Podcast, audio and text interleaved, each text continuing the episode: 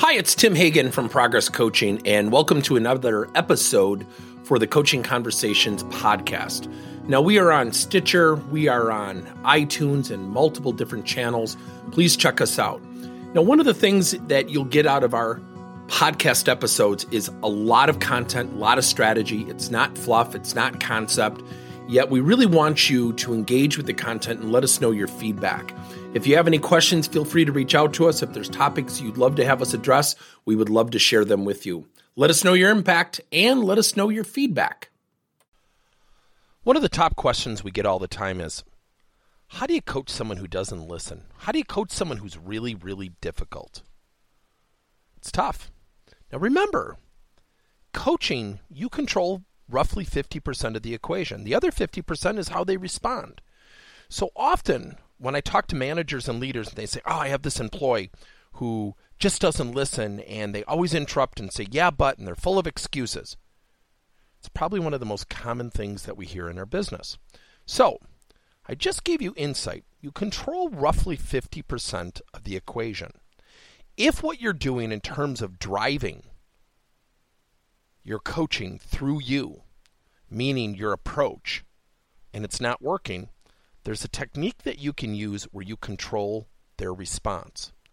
Let me walk you through it. Now, before I give you the details, please do not start out a coaching relationship with this.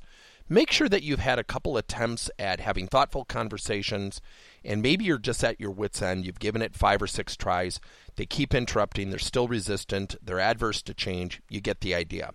So here's the thing that I want you to think about is setting up the conversation. So I typically call this person a character. Yeah, but Bob. Yeah, but Bob's got his butt out before you get to the end of your first sentence because he already knows you're wrong. And he already knows he's not at fault. I'm pretty sure you're probably thinking of someone right now. Now, as we go forward, you're going to use a couple different steps. The first step is to tell Bob you're going to provide him some feedback and you're going to do it thoughtfully by asking for permission. Bob, would you mind if I shared with you a couple opportunities where I think we can work more effectively together as teammates? And he might say, well, yes, because it's rhetorical. And he typically will say yes. You then say, I'm going to ask you to do something a little bit different, Bob. And this is called a rule of engagement. Bob, I want you to just kind of digest what I'm going to say. I don't want you to respond. I want to get all the way through it without being interrupted. I've given this conversation a lot of thought, and I want to give you the same opportunity. So, first you start with a permission question, then the rule of engagement. The rule of engagement you deliver with the objective of being fair to Yeah But Bob, even though you're conditioning him not to interrupt. When you ask for permission and get it, which you will, then you use the rule of engagement. So, Bob, I'd like to share with you a couple perspectives, and I'd like you to just digest it, not say anything. Really be in the moment to digest what I'm saying and ascertain what it means. Then, what I'd like to do, Bob, is take a break.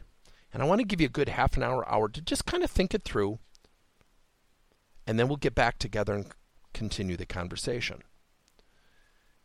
Here's where you create a second rule of engagement. So, Bob, I'm, I'm going to kind of just set an expectation.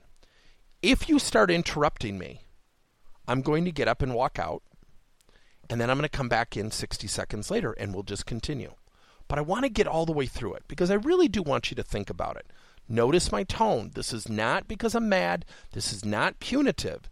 Now, it will be tough on Bob. He will know deep down why this is being done, but you're controlling the response. So again, permission. Bob, would you mind if I shared with you a couple opportunities where we can work more effectively together? And Bob, I'd love to share these things with you, and I'd love to have you just sit back, digest, reflect a little bit, and then let's get back together in an hour or tomorrow afternoon, whatever you deem appropriate. Once you provide that to him and he lets you get all the way through, you leave him with a reflection question. So, Bob, now hearing this, I want you to come back and share with me what you're going to do to successfully alter and improve some of the things I've shared with you. It's called a self actualized question. What are you going to do to successfully change and improve some of the things I provided you feedback? Let's get back together in a couple hours. I'll meet you in conference room A. So, the three steps permission, engagement, maybe a second engagement. I reserve the right to walk out of the room. And then, last, when you use reflection, which is really time, and by the way, time does a wonderful thing. It gets them thinking. See, coaching is all about emotional intelligence and getting them to look in the mirror. Someone who already knows you're wrong before you get to the verb lacks emotional intelligence. They lack self awareness. So, what you have to do is condition and create an apparatus so the response allows them to participate. When they come back, I guarantee you, you will notice a tone and a behavioral change.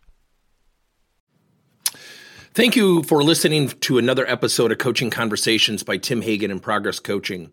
Now, our company is always coming out with new and innovative solutions to help leaders coach their employees.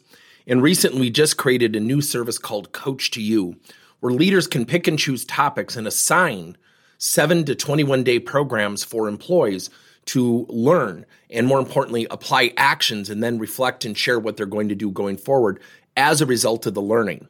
It's called Coach to You. We're literally bringing coaching to your employees.